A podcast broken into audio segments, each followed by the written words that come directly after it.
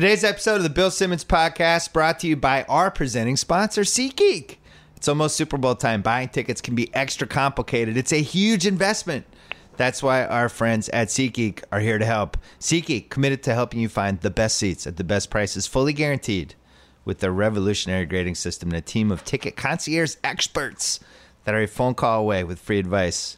Download the free SeatGeek app today. Get your tickets to see my Patriots take on the Falcons in Houston, or check out their Super Bowl tracker on SeatGeek.com. House, you like SeatGeek, right? Isn't SeatGeek I the love best? SeatGeek. I love SeatGeek. SeatGeek is how I go to Nats games. I have an announcement for you, House. Okay. SeatGeek was our presenting sponsor in 2016, and they're also Yes. our presenting sponsor for all of 2017. It's Hey now a now. relationship. It's a, it's we were dating for a while. Now it's like we're living in an apartment together, and, and I have all my toothbrush and all, all that stuff in there. So SeatGeek and I, it's getting serious. We're also Time to get freaky. we're also brought to you by Roast Battle 2. We're taping this on a Friday morning. The first one was last night. It's on my DVR on Comedy Central. The People Spoke. It's back. The four night event features top comedians getting verbally violent until just one is left standing. A star studded lineup of judges, including Snoop Dogg, Sarah Silverman, Jer- Jason Sudeikis, and the Roast Master, Jeffrey Ross. I watched. yeah. Oh, you watched? A plus? Yeah, I watched last night. I'm not going to ruin it. Yeah. Um, it's it's quite incredible. The only thing I will say is, uh, it is is uh, Im- impossible to describe how high Snoop Dogg is. I mean, it's it just doesn't seem humanly possible. Well, it's a it's a four night battle you don't want to miss. They've already had one. Uh, the season finale, Sunday, January 29th, 10 o'clock. Every night it's 10 o'clock on Comedy Central. See who gets crowned the king or queen of cruelty. We are also brought to you by TheRinger.com. That's where I wrote a mailbag column. Today, Friday, it's up. Guess what? It's an all Patriots mailbag. I obeyed all jinxing rules, house, all of them, every single one of them but I just had a lot of uh, a lot of Patriots emails. And you know what, House? When your team makes the Super Bowl seven times with the same QB and the same coach, you can do a mailbag about it. I think isn't that fair?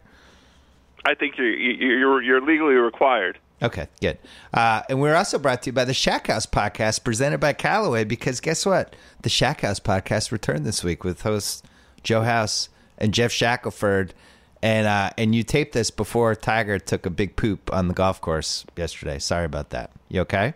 It's okay. We we did a preview, and we uh, were both rooting for um, a good Tiger performance. He still has a chance. He played the harder of the two courses Oh yesterday. God, you're the so he has a- all-time Tiger apologist. It's unbelievable. I, I am. It's, It's true. like you. I hope you apologize for your son this much. Much. Uh, I need the cat. I need a cat in my life. come on, just let him take all the PEDs. Come back, Tiger. Uh, all right, Rembert Browne is coming up later, but right now we are going to make up a ton of Carmelo trades because he is very, very, very available. Apparently, let's roll.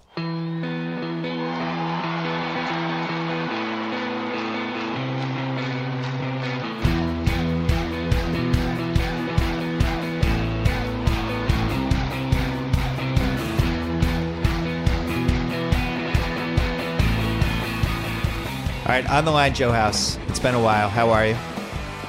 I love to be Friday rolling at this time of the year. I know. The I know. Super Bowl is in front of us. The NBA is starting to get a little more interesting. College basketball is is hot, and golf is back. So it's a nice time to be a sports fan. It's great. How'd you do gambling wise with the NFL playoffs? I in the run up to the playoffs, we knew I had a historical stink streak going. I thought that 2017 was going to be better. It has been seven and three against the spread in the playoffs. I got wrong. Um, The key, the, The- the, key was us bumping you. game. Yeah, the key was us bumping you from the playoff podcast because your gambling was so had bad. to have been. But now you've maybe you've earned a return. Who knows? Hey, we have uh we have a bunch of things to discuss. Both NBA. Okay. I guess they're not a bunch. They're two things. Do you want to quickly go over the the Chicago the Chicago Bulls, who have had the biggest meltdown via social media in the history of the NBA this week? Let's talk about them quickly, and then I'm going to throw a shitload of Carmelo trades at you. But this Bulls thing, the Rondo Instagram post, I think was a watershed moment in NBA social media history. I mean, for me, like the Babe Ruth of great NBA social media moments was Ray Allen's tweet when he when all of a sudden that tweet went on the account talking about his penis Oh, and the, I think it was so dirty. It was the dirtiest tweet anyone's ever done. It was up for 20 minutes and then he did the my account is hack thing and it's it's the best. Please Google it. That's Babe Ruth for me, but this was like Barry Bonds maybe. It's just fantastic. What did you think when you read the Rondo post? Well, first an observation. I love that the NBA lets its players. You know, there's no no real restrictions on social media. Yeah. Um, around the players, sort of openly talking about their own satisfaction with their own standing with their teams, criticizing their teams, their teammates, management, all of it. I love that uh, the NBA of the four leagues seems to, to to be most accommodating because it has idiots like us talking on a Friday about what you know uh, Rondo. So Rondo's uh, Instagram was obviously his most blatant attempt to get them to waive him. I mean, Yes. he's been trying for a while It's to a get them to move. waive him. But the thing is he's been yeah, a good I, I- teammate. I, I He- totally agree. apparently he's been a good teammate with the young guys. Everybody seems to agree on this. That and I guess if I'm Rondo, and this is sad by the way. I mean Rondo was a really great basketball player, and in 2010 outplayed LeBron in the Eastern Conference Finals. He was b- a better player in that series, which is unbelievable. Um, and now now I can't even figure out what team he would even go to. Like it's Oh, I- I- you go through all that you go through the 30 teams. It's like who needs a point guard that can't shoot? The, the Cavaliers could use him. Why? Why wouldn't he be good on the Cavs? because he can't shoot? Because basketball's played differently now. They have a lot of shooters on the Cavs. The Cavs have have have lots of options shooting wise. Their problem is somebody with the ball to initiate playmaking. So you think Now, I don't know if Rondo has any playmaking left, but so you think his goal is to get waived by the Bulls, so then the Cleveland Cavaliers will pick him up. I'm positive his goal is to get waived by the Bulls. That much is absolutely uh, irrefutable. I, I Cavs seem like a reasonable landing place to me. What did you were you hoping at all last night that Dwyane Wade was going to fire back and we were going to have a full fledged Instagram duel and then Gabrielle Union was going to get involved and it was just going to keep going and going? I kept kind of refreshing my Twitter feed hoping it would happen, but it didn't. It's not too late. Yeah, maybe it's not. I love it. It and it's amazing to me with social media and the fa- I mean, I know I I'm a professional writer and have been for uh, two decades now. I don't trust myself with social media, and I, I would think I have a better ability to be like, oh, maybe I shouldn't say that, or oh, I should think about that for a second. I have trouble. So if you're like Boogie Cousins, it's like This it's it's just it's so weird. there's not more. There's not more incidents. It's we should have a Rondo Instagram thing like every day. Well, I th- this again. I, I credit the league and the teams for letting the players freely express themselves. Well, we'll see how long that very goes. engaging to us fans. We'll see. we'll see how long that lasts. They might have. They might pass some sort of rule that you're not allowed to blatantly tweet negative stuff about your team or Instagram or Facebook. Well, and and do you think LeBron will will uh, adhere to that? Can I got to say something about LeBron, who I think is the third greatest player of all time and is putting together the most incredible start to finish basketball career I've ever seen. Stop being such a baby. Just stop. You you have Oh, Kyrie, I- you have Kyrie Irving and Kevin Love on your team. Your owner traded for Channing Frye and Kyle Korver. Your owner completely overpaid J.R. Smith. Your owner gave Tristan Thompson like an eighty million dollar deal. You have nine above average rotation guys at worst on your team, and I'm including Richard Jefferson, who's like a nice ninth guy on a playoff team. You can't be like, "Oh, I need, I need help. uh." It's like, shut up. Well, I- you guys had bad luck. Stop more, bitching about it. I, I couldn't be more on the other side of this, but I have a slightly a slightly different um, take to it. And Okay. this is I read this in, in, in Kevin O'Connor. I think it was yesterday. yeah. Are you aware that LeBron, as we sit here right now, this second, leads the league in minutes per game? That's his coach's fault. That is a crime. That's a, it's his coach's fault. Should be should be put into into hoops jail for that. That's a I disaster. I know, but this That- is, that is- it's been the case for since mid December. They've been doing that. He should not play more than Kyrie, 34 minutes a game. He should play 34 That's- minutes a game. That's gross negligence what they're doing right now with him. It's the grind. The grind has him down. They they he, he can't go out there. You know, it's we're right in the heart of the middle of the season. This is the time to get this man rest. What do they what do the Cavs think they're they're accomplishing? What do they care? They're going to be the first seed or the second seed or the third seed. What's the point? What are they trying to do? You you're preaching the choir, and they're not going to get home court in the finals anyway against any of the West teams. I don't think it matters if they're two, three, four, five. Who cares? Like the '69 Celtics, going way way back. They were like the fourth seed that year, and they just rested. Ru- Russell was the player coach. He just took it easy that year because he knew he's like, ah, I'll show up for the playoffs. I think LeBron is kind of at that stage now where he should be thinking that way. I, if I were him, I would be playing 32 minutes a game. I and They- and no bat, no like four and five nights, none of that shit. Right. Play like 68 games. off. He's That's it. here's the and thing. get the bench galvanized a little bit. I know Smith is still out, right? Yeah, but, uh, but- you know, get these guys some minutes. Get Channing Frye some minutes. Get get Kay Felder minutes. Kay Felder should get some minutes. You know, um, I I don't totally understand why Ty Lue would do that, which makes me think LeBron's the one who wants to do that, and that he's the one who's taking on these big minutes because you have so many other guys getting attention. And for the first time in his career, LeBron's been, you know, Harden, Westbrook, Durant are just getting way more attention. And then the unicorns are getting a lot of attention. And LeBron, when was the last time you had a LeBron conversation? So I, I think he does this sometimes. When he's not the center of attention, he does little stuff like this. But Well, I, first of all, we had a LeBron conversation on Christmas when right, it was great. beat, beat the Warriors' ass, and that was three weeks ago, a month ago. So, I, uh, wait, do you think there's any chance Dan Gilbert, who's worth like seventeen cajillion dollars, and who's spent crazy amounts of money on LeBron, is at some point just gonna be like, "Look, LeBron, shut up, just shut up. I've done it all.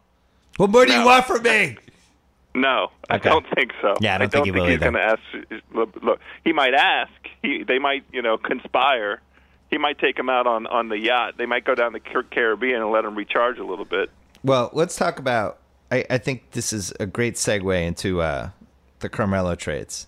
So Ugh. I've been waiting for this moment for the Knicks and Carmelo to just stare at each other in complete disgust and decide that it wasn't working. Porzingis is getting worse is the problem. And I watch a lot of the Knicks cuz I like Porzingis.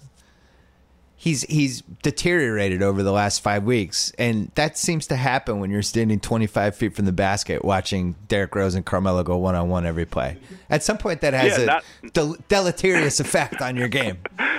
Not a coincidence. Yeah. So they have to do something. And then on top of it, you want to make the team worse because if you look at the standings, you know, the Brooklyn's the worst.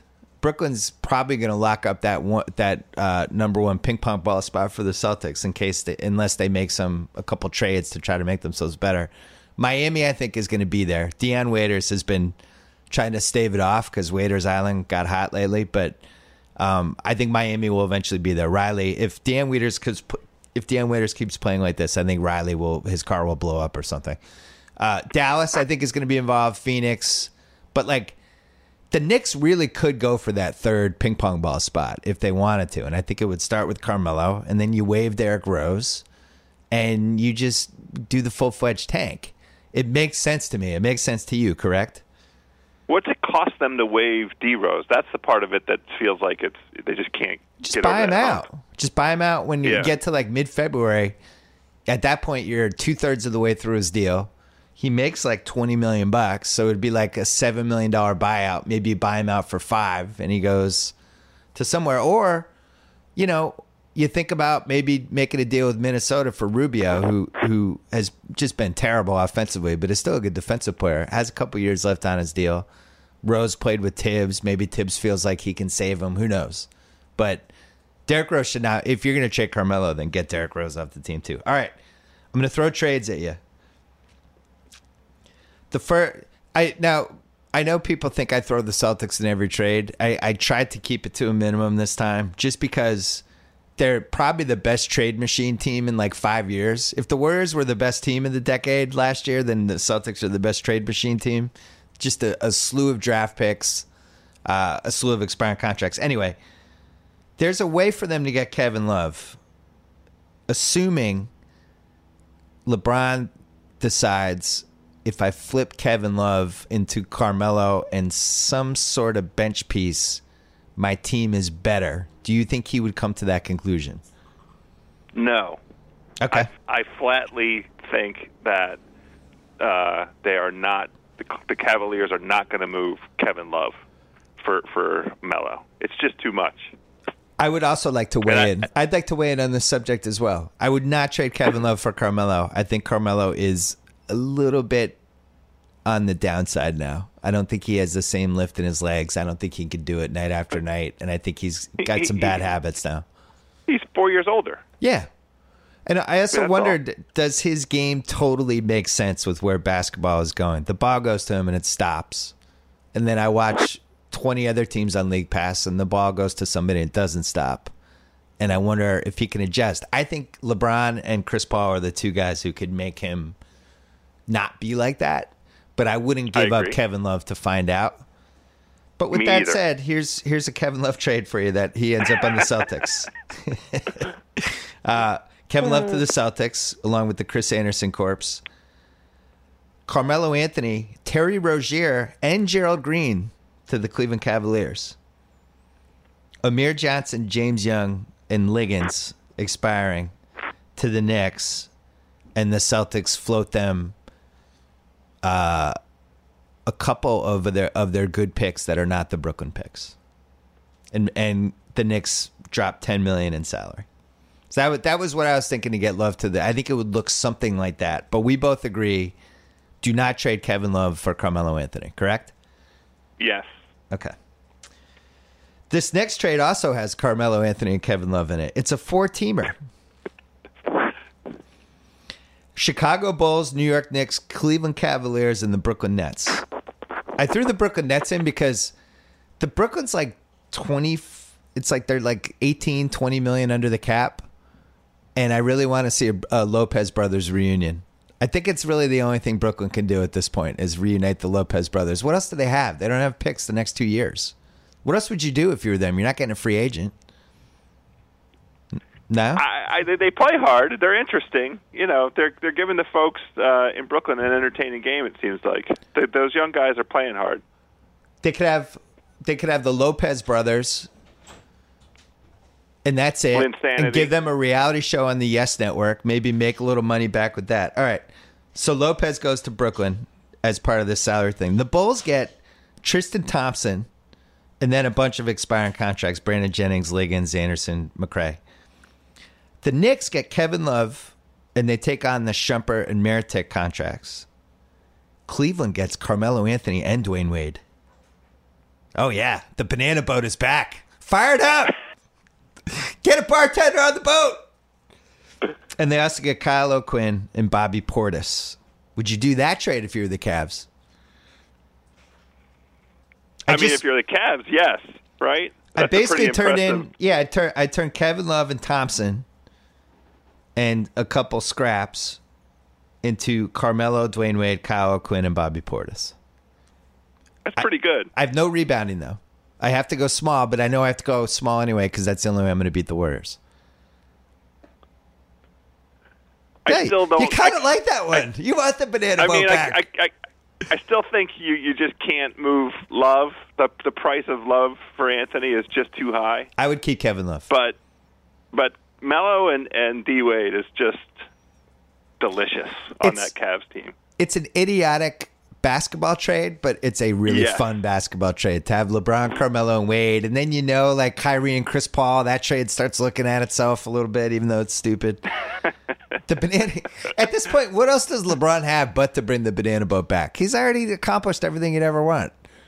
He he won, he came back from three to one to win Cleveland its first title in forty two years. Bring the banana boat back. All right, here's a trade that I think could actually happen. So, the Clippers are one of the two teams that need Mr. Anthony. Yes. The Clippers are already Yes, on the record. They are as as saying smartly, no DeAndre Jordan, no Blake Griffin, no Chris Paul in that trade, but everyone else we would do. So the Clippers get Carmelo Anthony and Gerald Green. Now, here's the problem with the Clips. They have to make a trade for Anthony, who makes twenty four point six million a year. Their contracts have to add up close to that because they can't take on any more money in any trade, right? So at that point, the three big contracts they have are Crawford makes 13 million, Rivers makes 11, and JJ Redick makes 7.4. So two of those three have to be in any trade that gets them Carmelo back. All right, so JJ Redick doesn't make sense on the Knicks, right? What do they want him for? They're they're going to be rebuilding. They don't need JJ Redick, but he's still an asset.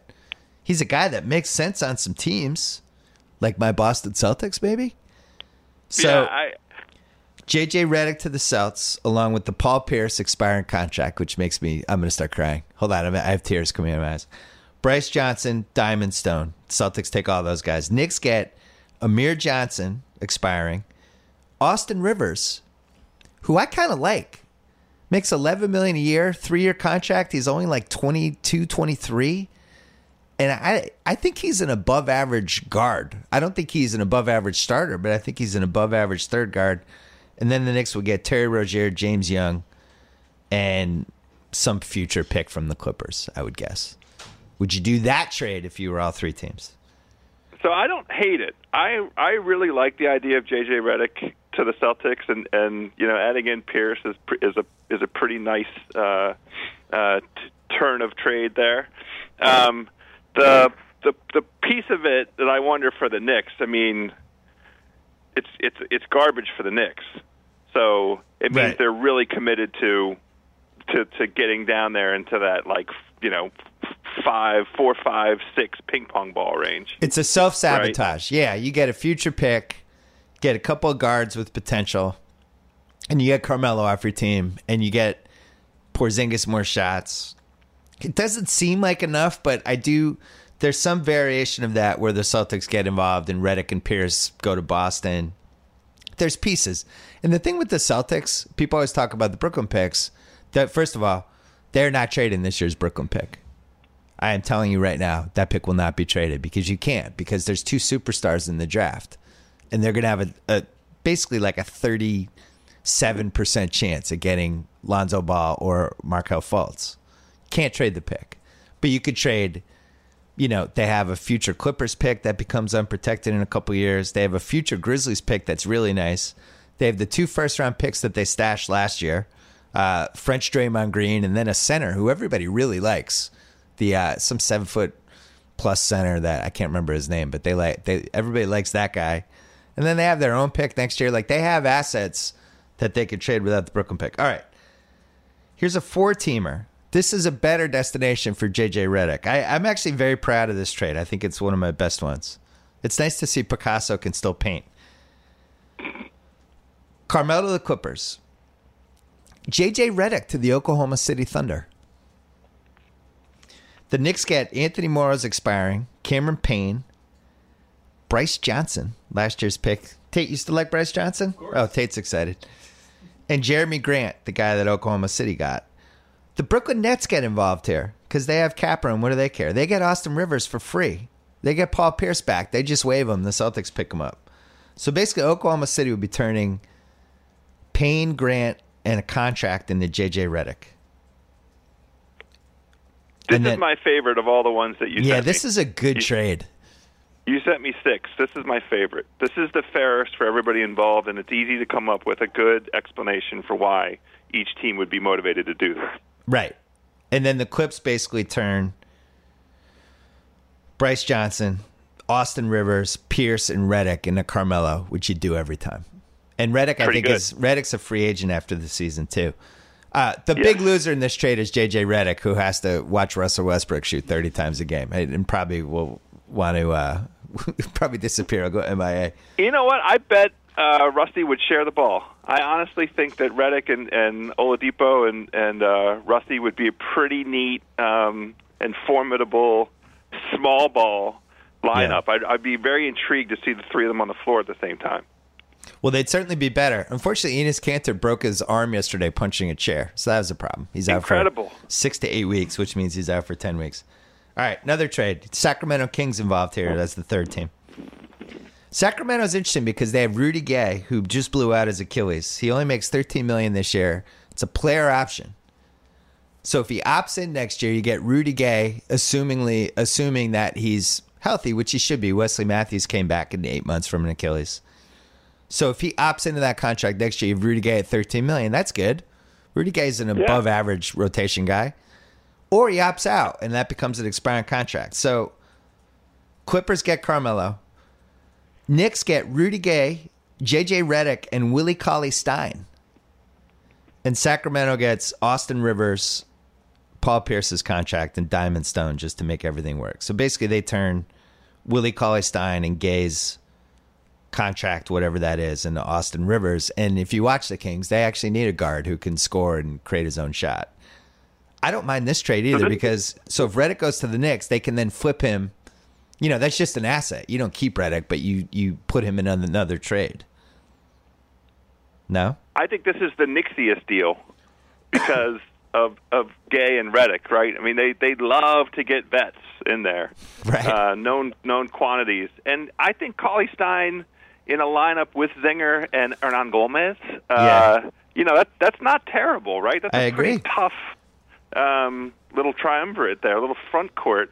And the only thing piece about it um, that I hesitate on is is Austin Rivers enough for the Kings? We were in violent agreement that the Kings need a playmaker at, at point guard. Right. You know, somebody that's really going to be able to set up uh, that offense. They've Would you put missing it all Crawford? Would you rather have Crawford or Austin Rivers? Austin Rivers just because he's he's so much younger. Because he's 25 years younger. I like the thought of Cauley Stein and Porzingis together. I think it would Me be too. very hard to get any shot within six feet. Tate, would you want to drive the hole against Porzingis and Cauley Stein? Yeah, Tate says no. And Tate will take it to the rack against anybody. So I don't mind that trade, and I like the thought of Sacramento getting a guard. All right, uh, two more. Uh, There's one more that you know of, and then there's a mystery one that is my all-time favorite trade, and the one where I Oh. have solved. I've solved the Carmelo trade. You're gonna be so happy. You're gonna have to take a walk. All right, here's the last. This is the official banana boat trade. Yeah. Cleveland gets Carmelo, Dwyane Wade, and Chris Paul. All the same trade. and Bobby Portis is a throw in. The Clippers get uh. Kyrie Irving and J.R. Smith. They have to take J.R. Smith as the Kyrie Irving tax. The Knicks get Kevin Love, Austin Rivers, and Michael Carter Williams. And the Bulls get Tristan Thompson, and they have to take Iman Shumpert's contract and Brandon Jennings expiring. I would say the Bulls would be the one that might not do this because you'd be turning Wade into Thompson and Shumpert, but maybe who knows? Maybe they want to get Wade out of there. Uh, the Clippers are would be the big winners, getting turning Chris Paul into Kyrie. Basically, I mean, you do that every time. But I don't think this trade will happen. But I'm just this is the only way I can figure out that we could get LeBron, Carmelo, Dwyane Wade, and Chris Paul all on the same team. Would the internet break if this trade happened? We'd think the Russians did I- it, but I- it would actually be this trade. I'm going to give you a pat on the back. You you really did uh, uh, outdo yourself on, you. on the trade machine. Thank you. uh, you know, coming up with this one, and you can. There's a way to talk yourself into it. It's not preposterous. It's not the dumbest thing I've ever seen. Thank you. It it's hilarious. It would break the internet. There's no scenario in which it's going to happen, but it's you know you can come up with the logic. All right, here it is. Here it is. Here's the. You know what? To The one I haven't seen. To build up suspense, let's say hello to one of our sponsors before this trade. That's how good it is. We I want I want to have this trade sponsored. House. Let's talk about food. Let's. I can't tell you to stop wasting money on expensive takeout because that's your thing. That's what you do. But I do I think mean, like the fifty bucks I spent on Popeyes last night. Yeah. You're gonna you are who you are. But I also think Yeah. you could sign up with Blue Apron because for less than ten dollars per meal, Blue Apron will deliver you all the fresh ingredients you need for a delicious home cooked meal. They have the highest standards for ingredients. They built a community of home chefs that has no rival. Why don't I read you some of the food options they have in January? Maybe they'll maybe they'll see if you get hungry. Seared Yes. seared pork chops, you like those? Love those. Well, they they like to put the seared pork chops with farro and cranberry chutney. They have spaghetti Mm. squash marinara with mushrooms and garlic knots. And then I know you love shrimp. I've seen you eat dozens of shrimp. Oh. Spicy shrimp Come on. and Korean rice cakes with cabbage and furikake. Ooh. I Guess may- what? I might have to go for Asian lunch today. Listen, listeners, since I'm giving you the Carmelo trade that solves the Carmelo trade sweepstakes, right now you can get your first three Blue Apron meals for free with free shipping. Just go to blueapron.com slash BS Blue Apron. It's a better way to cook. All right. Rembert's here. Rembert doesn't know what we're talking about. Rembert Browne is in the house. But all right, here's the here's the trade house. You ready? I'm ready. I wish we had a drum roll. Tate Tate's the most excited I've ever heard him. This trade is so loud. Uh, Rembert's putting Falcon stuff all over my couches. Um, Carmelo Anthony to the Philadelphia Sixers for Ersan Ilyasova is expiring and Jahlil Okafor. And that's it. Carmelo goes to Philly. It's like how how close is New York and Philly? What is that? Like an hour? Very close. Hour? Hour on the train. Yeah, that's right. If He wants to stay in New York. Great. Playing Philly, he gets to be the leader of the process. All of a sudden now they have Carmelo Anthony, Joe Embiid, Joel Embiid, Ben Simmons. They're gonna have a couple more lottery picks. They're gonna have Dario Saric, T.J. McConnell. That's a good team. That team's gonna make the playoffs. Would you want to play the Sixers in the playoffs with Joel Embiid and Carmelo Anthony? I know I wouldn't. What do you think of that trade? I think I, I won the I won the trade machine. That's it.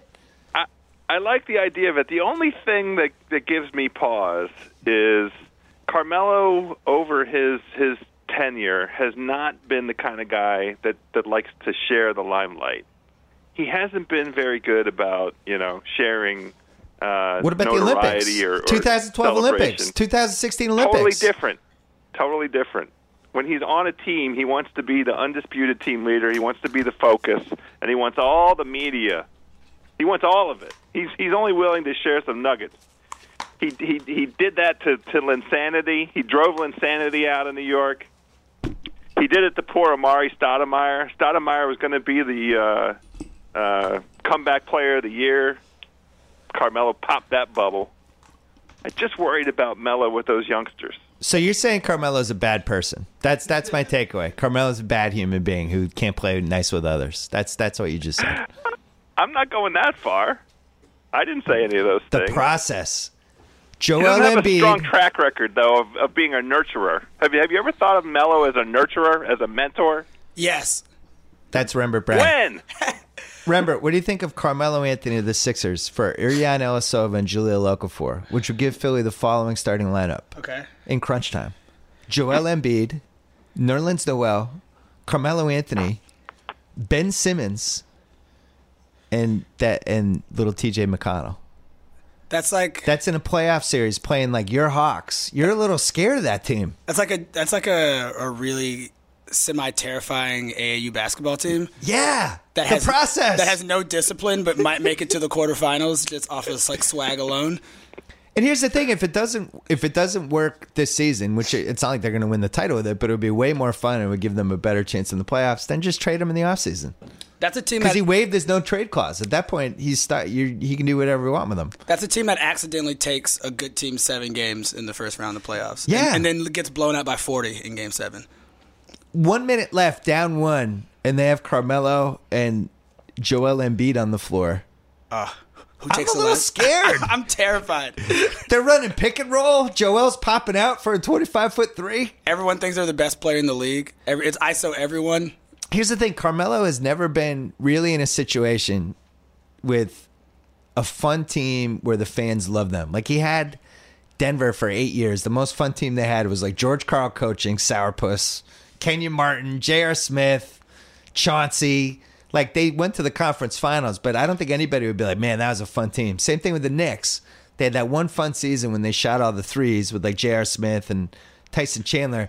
I'm not telling my grandkids about that team, but Carmelo leading the process? Oh. I mean, I Carmelo as Carmelo was kind of like a leader, mentor during the Olympics because all his boys decided not to do the Olympics, so it was just Right. Carmelo and a bunch of kids. And Yeah. he, he seemed to take because Olympics Melo is like one of the one of the better basketball players. So maybe this could be like a NBA version of of the Olympic team. Car- Carmelo won won Twitter during the Olympics. Yeah, he was great. People loved it. He became like John Carlos Jr. John Carlos, Tommie Smith, Carmelo. They're all, yeah. I mean that. So you you're against it, House?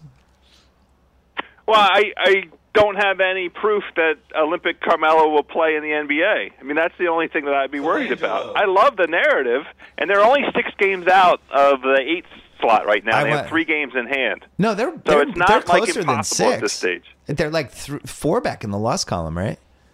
Yeah, Oh. four back in the loss column. Tate reminds us that uh, that Colangelo is running the Sixers. Ooh. Carmelo's Olympic buddy. Who could convince Carmelo to come to the Sixers?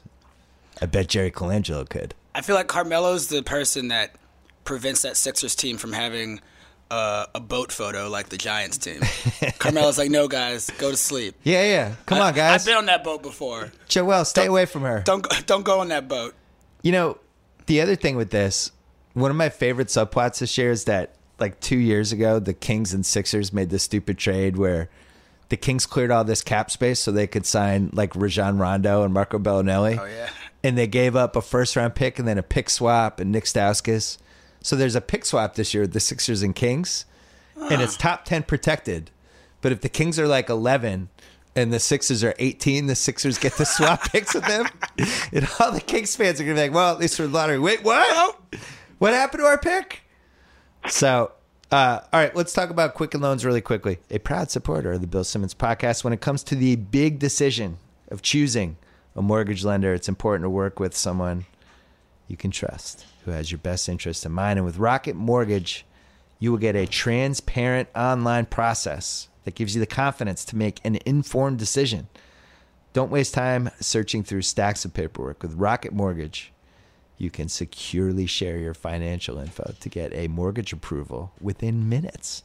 You can even adjust the rate and length of your loan in real time to make sure you get the mortgage solution solution. Solution that's right for you whether you're looking to buy a home or refinance your existing mortgage you can lift the burden of getting a home loan with rocket mortgage. Skip the bank.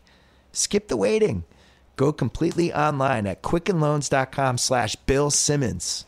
Go to that url quickenloans.com slash bill simmons equal housing lender lender licensed in all 50 states nmls consumeraccess.org number 3030 and also since we're here earlier this month ces wrapped up.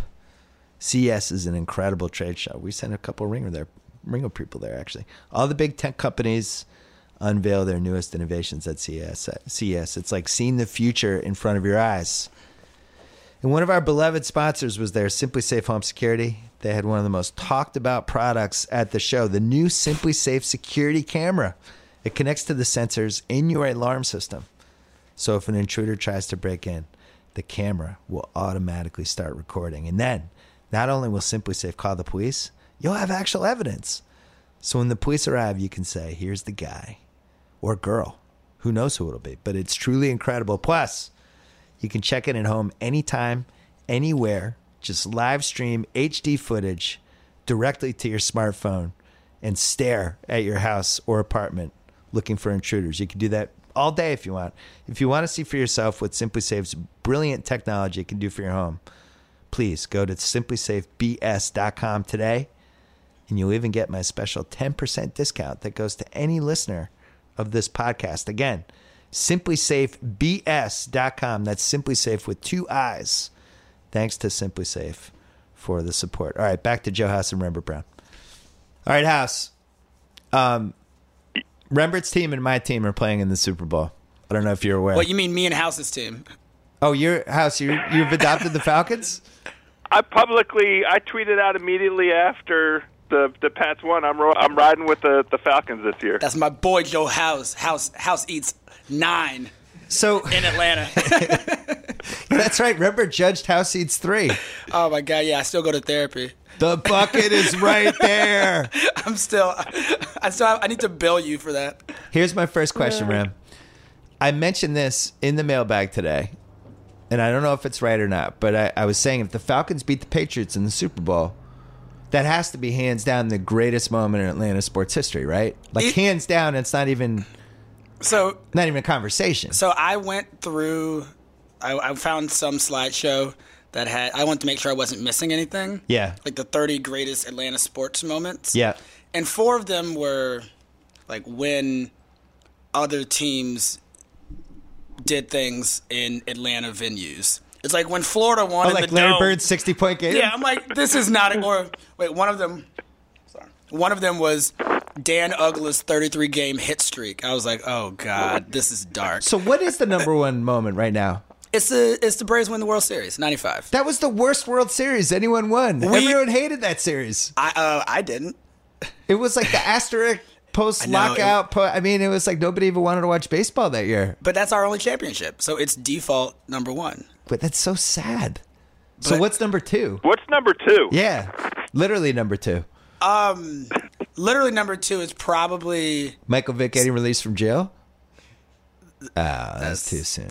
Too soon. I'm right here. Georgia Tech. Uh, the, the the the Georgia Tech run to the finals against UConn was amazing. Wow. I was Pretty good. I, I was the only kid in my school to.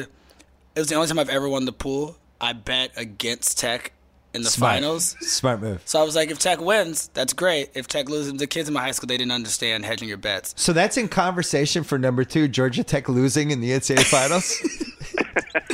I mean, a lot of people, a lot of people put like the '96 Olympics up there, but I think that Yeah, the '96 the- Olympics is the reason for our curse right. because we did something clearly nefarious to get the Olympics. Oh, Well, there was a bomb also. A- yeah. alle- well, that- allegedly. Alleged. Well, I mean, the bomb went No, off. it wasn't an alleged bomb. There was a real Richard bomb. Jewell. Yeah. Um, so what was the nefarious stuff? There was some bribery. No, I, it's just like at the time, it's just like you look at the cities that got like this was before places like Sochi Yeah. like got the Olympics. Oh, feel like, I see where you're going. Like it was just like, and the winner is Atlanta, and, and I feel like half the world was like, "Where's that?" Right. But we got it, and it is one of the reasons our city like blew up because it became like a transportation hub and everything like that. But it's also like I don't really know how we got those Olympics, and I feel like we like sold our soul to the You devil. don't really have a downtown. Yeah, I mean it's it it al- also like just from a pure urban planning um, state uh, or point of view, they kind of had to you know in order to clean up the city, they had to kind of like tear down a lot of projects and do a lot of not so great things to get Atlanta where it needed to be visually by the Olympics that weren't exactly the the friendliest things to this to the city of Atlanta. So. You know, I'm I- trying to think, House. What are your three memories of the Atlanta Olympics? I remember Kerri Strug. You can do it, Kerri. Bela you can do it. I remember that. I remember Michael Johnson. Yep. Yeah. I remember uh, a really dissatisfying basketball experience Oh yeah, that was with a team that I didn't like very much. I remember what else? Anything?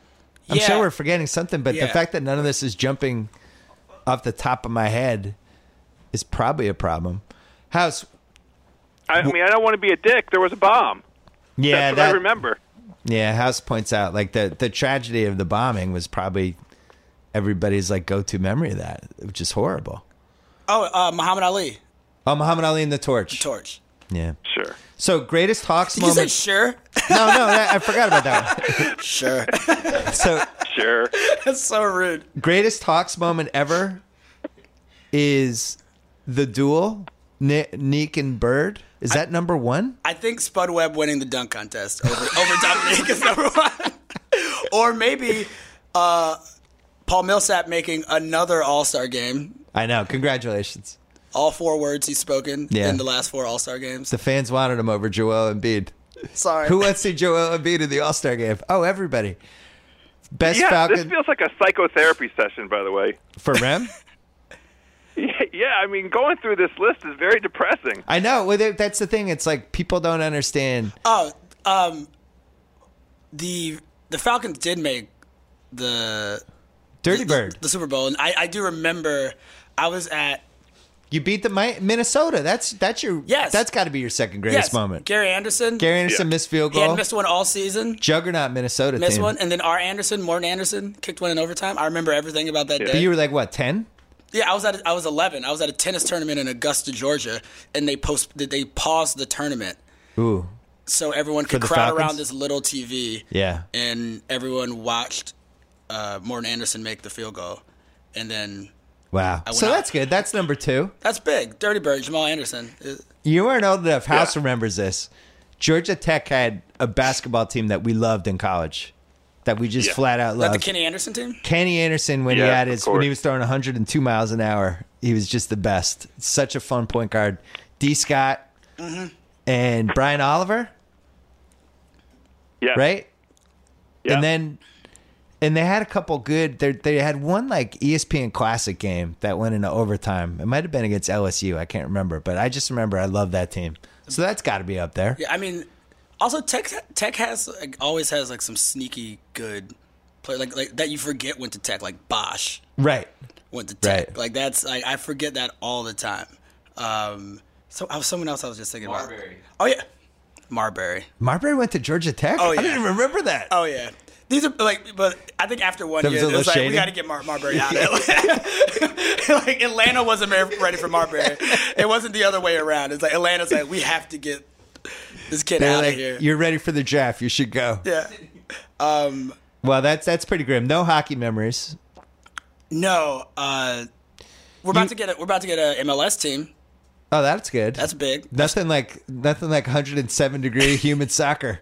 Well, they're playing the first season. I was told in the t- Georgia Tech Stadium, which makes it even better for fans who are mad about the Braves moving out to the suburbs. Smart. It's like, okay, you know what? Forget the Braves. Like we we will root for our new soccer team for one year until we forget that it exists. What do we think of the MLS in Atlanta? It sounds like a like a sociology experiment. yeah, it's it sounds like uh, yeah, it, it, it, it literally sounds like someone's thesis. it's like, what happens if we miss soccer, professional soccer? It's a? PhD thesis. Gucci Mane's gone to every game. Oh, the the I guarantee that first game, like the like, there's gonna be like a, a processional of rappers. That like, would be phenomenal. like 2 Chainz in the new MLS But that would be kit. so- that would be the best thing that ever happened to the MLS if the I Atlanta rap scene embraced the new MLS team. I'm telling you, if if Atlanta decides to win things, it it could always be the best thing that happens to that sport. it's just like we haven't won much, so but like if Atlanta became a good uh, became a soccer city, Yeah. that could potentially save men's soccer. Do you think Gucci Mane getting out of jail, proposing to his girlfriend on the Hawks Jumbotron, releasing three albums, and just everything that's happened, if you look at that as like the turning point for Atlanta and Atlanta That's where sports, that's that might be. that's where it flipped, right? did I did I did I tell you that I I missed that game by an I know you missed it. You you got delayed on a flight, right? That would have been the greatest moment of your life. Thanks, Delta.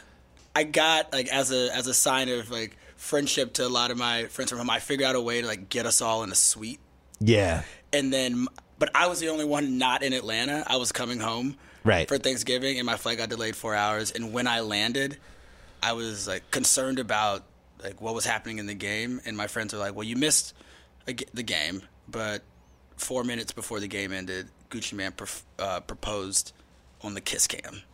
And I almost and you said just shoot me in the head. I, I was just like, I'm done. just shoot me. Wh- Why? Why live? I don't want to live anymore after this. And the best part is he didn't get on his knee. He just kind of like leaned over a little bit, Right. And was just like, "You want this ring?"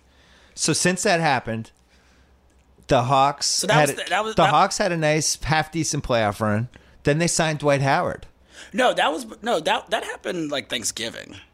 Oh yeah, I screwed up. Yeah, yeah. No, but I'm sorry. Since Gucci Mane got out of jail, Oh, since he got out of jail, yes. Hawks half decent playoff run, but then they bring Dwight Howard home, which was fun on paper. I don't think he's infected the team yet.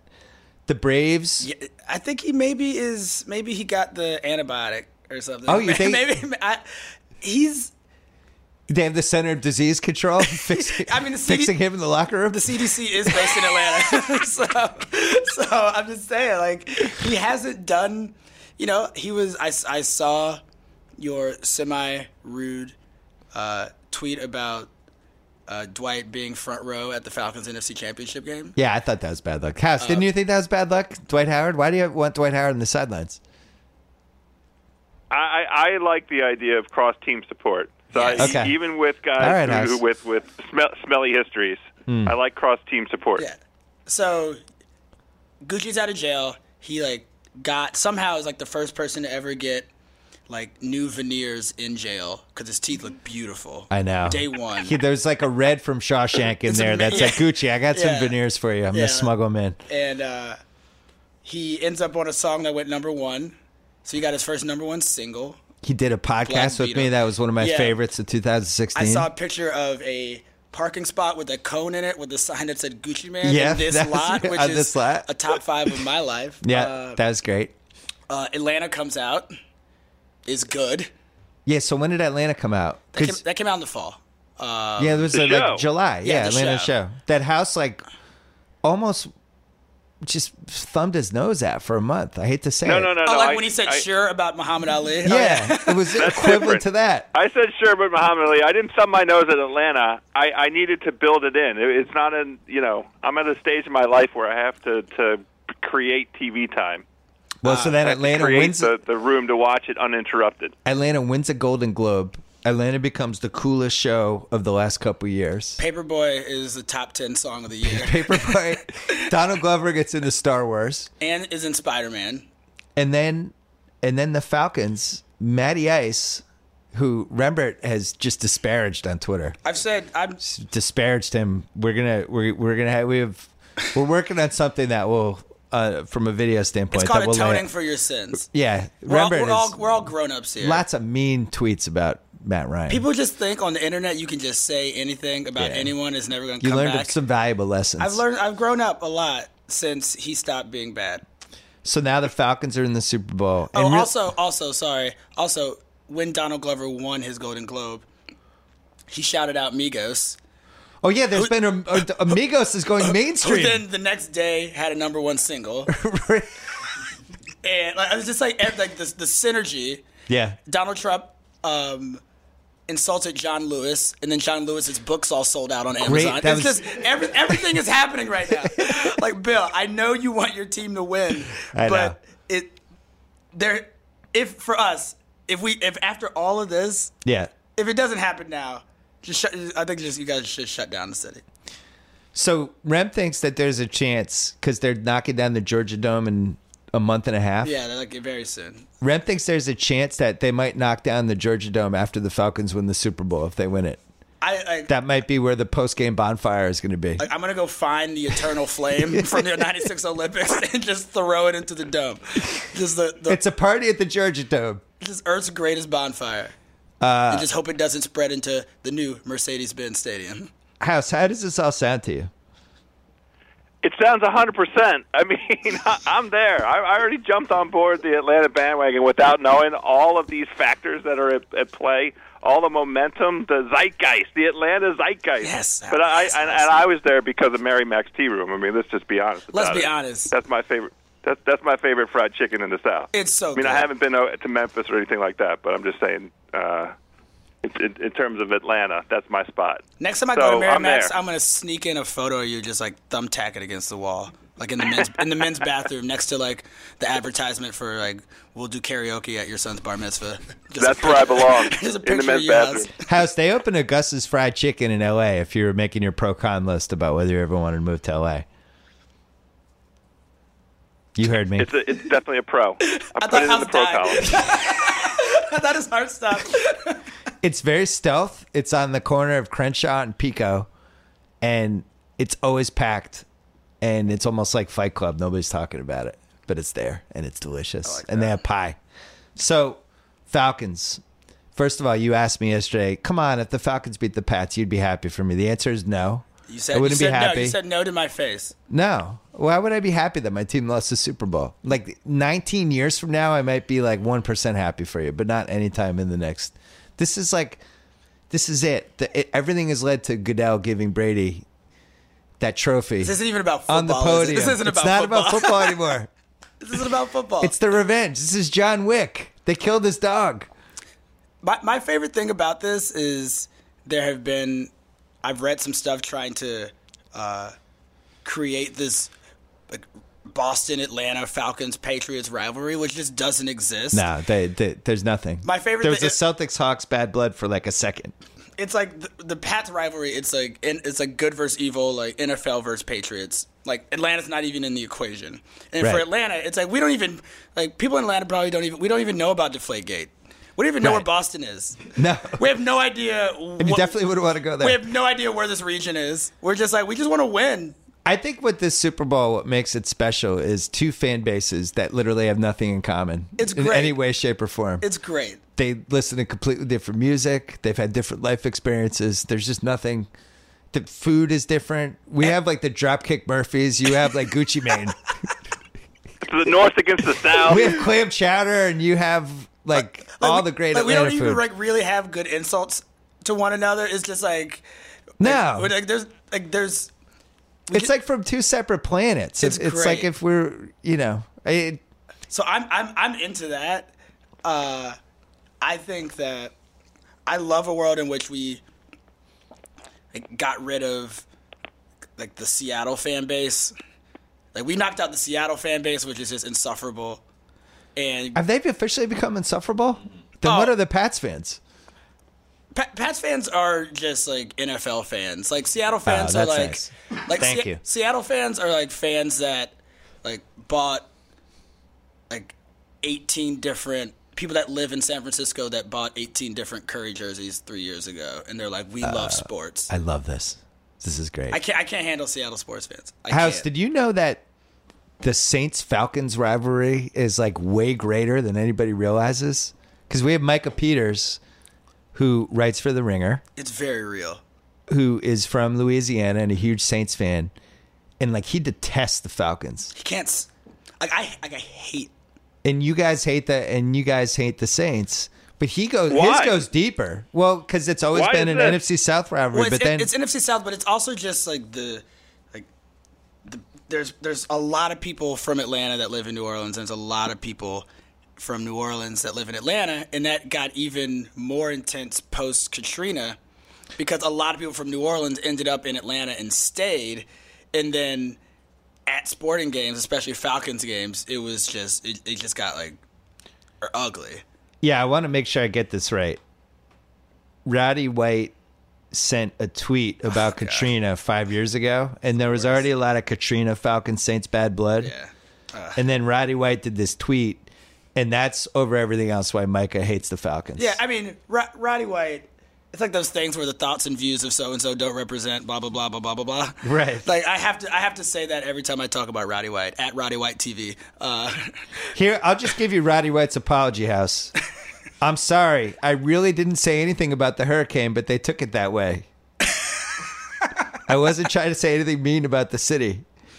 Blah blah blah. Yeah, it wasn't great. Yeah, but- it's- it's not- So it's- there's a lot of Katrina fueled hatred between the Saints and Falcons, who they had this NFC South thing anyway. But it's like one of the most underrated rivalries.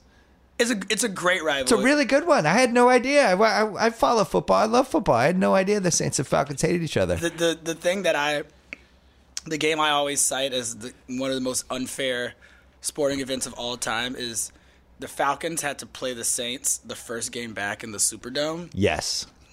and I was like, That's in Gleason in the documentary, I was like, which there's is no, terrific. there's no God on earth that'll let us win this game. right.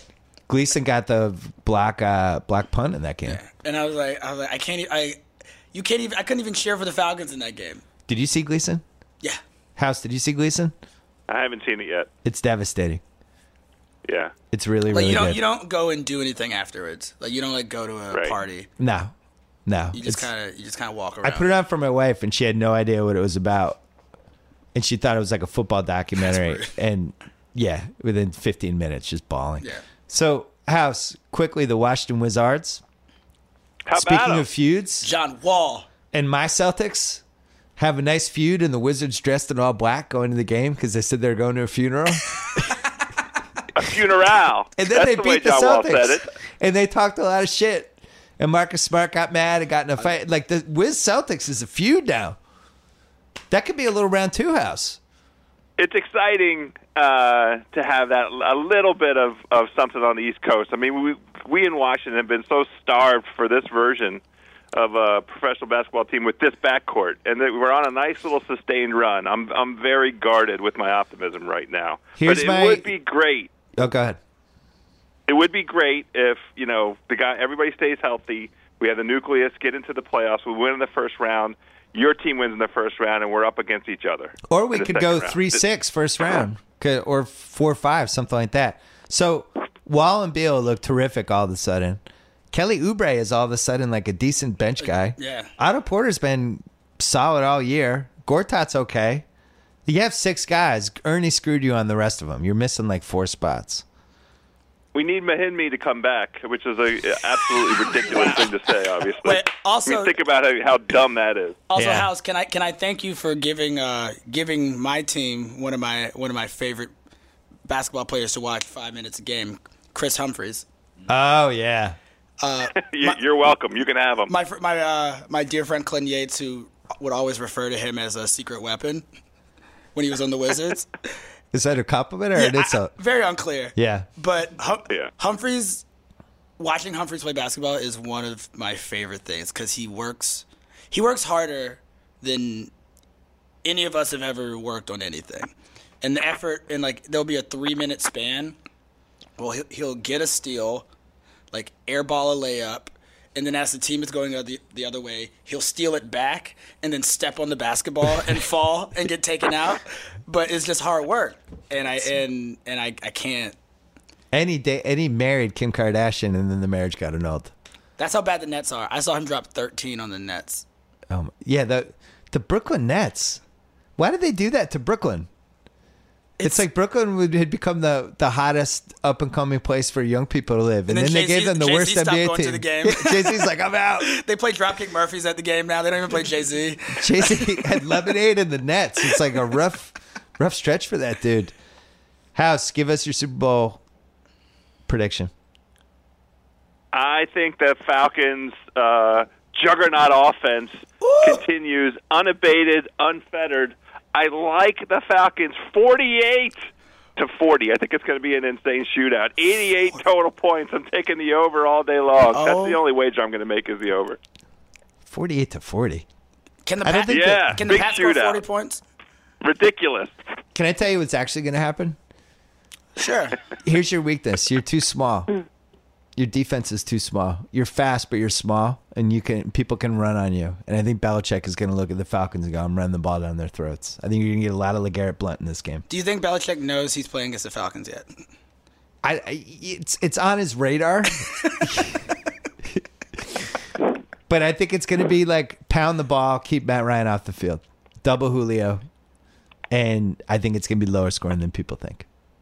But the cousin and I are doing our big Super Bowl prop pod next week because the props finally came out, and the over is super high. It's like sixty. I can't imagine us scoring less than like less than 30 points. There's, you- there's no way.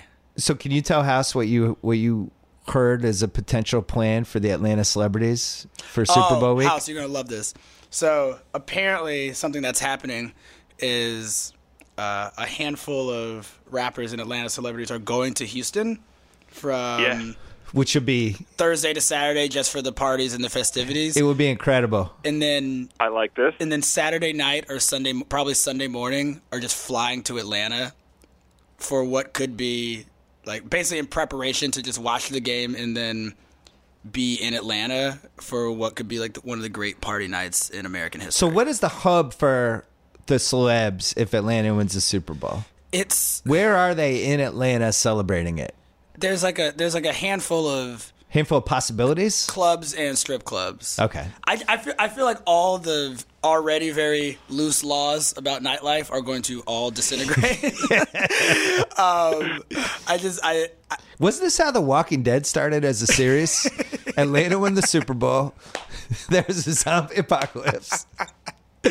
I mean, just like the combination.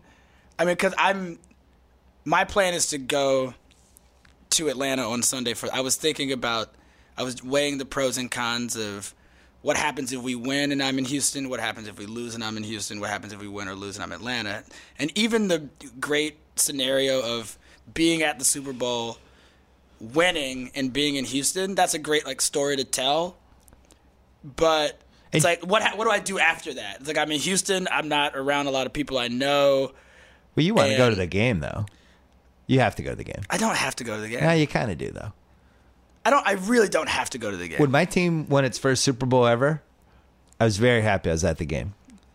but weren't you were you surrounded by people? You're gonna have there's gonna be more Falcons fans than Patriots fans there. I would say it's I gonna be completely disagree. Oh, there's gonna be more Falcons fans, hundred percent. Plus, all the people from Houston are gonna be bored? All the people from Houston are gonna be at the game rooting for the Falcons. Well, we might have more bandwagon. You're gonna have seventy five percent Atlanta fans at that game. I, Yeah, it's that's, gonna That's happen. not what I expected. What? Ask yourself this: What city does Houston have more in common with, Atlanta or Boston? Actually, Houston probably has more in common with Atlanta than any other city in America. I would, I, I would agree. It's like our our first cousin, Yeah, our first fatter cousin. I wrote about this when I went to the 06 All Star game in Houston, and there was this big party, and Rashard Lewis showed up with like 30 friends at the N, the NBA Players Association party, and they wouldn't let him in, and they were like, "Well, "We have to," blah, blah," and he's like. I'm Rashard Lewis. I'm from Houston. I got 30 motherfuckers with me. and he just walked in and they all followed him. I wrote about it. It was Okay. one of my favorite things I've ever seen at All Star Weekend. I was like, that's it. That's everything I wanted from All Star Weekend right so there. So I will say in Houston if I can make that exact speech at. I'm Rembert Browne. I'm from Atlanta. like a like a. Can I be? a I'd like to Houston be one of the Carl's thirty Jr.'s. motherfuckers. If you go, Brad. I'm at some I cantina want to in be one of the Houston. thirty. I want all the mole sauce in this taco stand. Motherfucker. Houston has had. This is the second time the Pats have played the Super Bowl there. They're, they've had two All Star weekends. They had an MB, MLB All Star weekend, and they had something else. Like for some reason, Houston has had more sporting events than Oh, just yeah. about anyone. I don't really understand it. They, Final four last year. And Final uh, Four. was it- Houston's become like a place, and if you go to Houston, if you're on the wrong side of town in Houston, you're like an hour away from everything. oh yeah, it's so sprawled out. It's a out. disaster. It's so sprawled out. Wait, did we go to All-Star, an All Star game there? Yeah. Yeah. It, it was like uh, The worst was Orlando. 2013. Never have a never have an event in Orlando. It's No, too- but Orlando had the had the uh the Chinese function that we went to where you got to be on the podium. Oh, we took a picture Dawkins. like you were giving a speech. Darryl Dawkins was like prime minister. It was In amazing. Mal jacket. Oh, he had the mouth jacket. and we played we played miniature golf was- there. No, no, we played like, miniature golf. like we. Uh, I did dominate miniature golf. you did. You were really good. I, were, were you? Were you probably wearing just like that silver suit also, or were- were you in casual clothes? Orlando was I think I was casual, but that was really where Shack House got started. It was that day. the miniature golf. All right, Yeah. House. Um, we're gonna let you go, and we have some Great. other stuff to do with Rembert today. Awesome. I, Um, got to protect this voice box. I'm I'm doing 72 podcasts today. Rembert, All, all, all about Roddy White. Rembert, thanks for coming on. Thank we, you. We have uh, you're taping a Channel 33 podcast with Micah Peters about the year in music that people can look forward to on the Channel 33 feed, it's gonna be great. and you're doing a couple videos for us Also, as well. also known as Dartmouth Pod. yeah, House. I have, I've had five Dartmouth people pass through my Grantland ringer life. I told I told I only know fair. Rembert. Who else? Amanda Dobbins, who runs our culture side, Zach Lowe, Micah Oh, Peters, I didn't. Okay. and now Hannah. yeah, it's great. who we Ah. just hired from uh, from BuzzFeed, who's our special projects editor. I have five Dartmouth people. I told Bill he needs to just start Terrific. donating money to the Dartmouth alumni. I think I should get the alumni magazine at least, right? They get- should mail it to me. I'll get you one of those. Yeah. Poor Holy Cross. All right. Yeah, that's one of our rivals, Dartmouth. House. Thanks. We'll talk to you next week. Bye, Good house. time. Rembert, thank you. See you, Rem. Um, worst of All right. luck next week, and uh, we look forward to seeing more of you on the Ringer. It's been a pleasure. Today's episode of the Bill Simmons podcast was brought to you by SimpliSafe. Earlier this month, SimpliSafe wowed the tech experts at the CES trade show. They unveiled the new SimpliSafe security camera, the one that connects to the sensors in your alarm system and records if a sensor is triggered. If someone tries to break in, you'll have evidence for the police and you can stream live footage to your phone anytime you want right from the app. Go to simplysafebs.com today for a special 10% discount for any of my listeners. That's simplysafebs.com. Don't forget, if you're looking for Super Bowl tickets, download the free SeatGeek app or go to SeatGeek.com. And don't forget about Shack House, presented by Callaway, that podcast. Don't forget about Channel 33. You can hear Rembert Browne and talk about, and Micah Peters talking about music. And later today, Chris Ryan and I are recording the fourth episode of the Sports Movie Hall of Fame podcast. I won't spoil it for you, but white men might be jumping in it. And that's going to run next week. So download to Channel 33 right now. And don't forget to check out the new All Patriots mailbag that I put up on theringer.com. That went up Friday. It's not as bad as it sounds. You'll like it. Enjoy the weekend.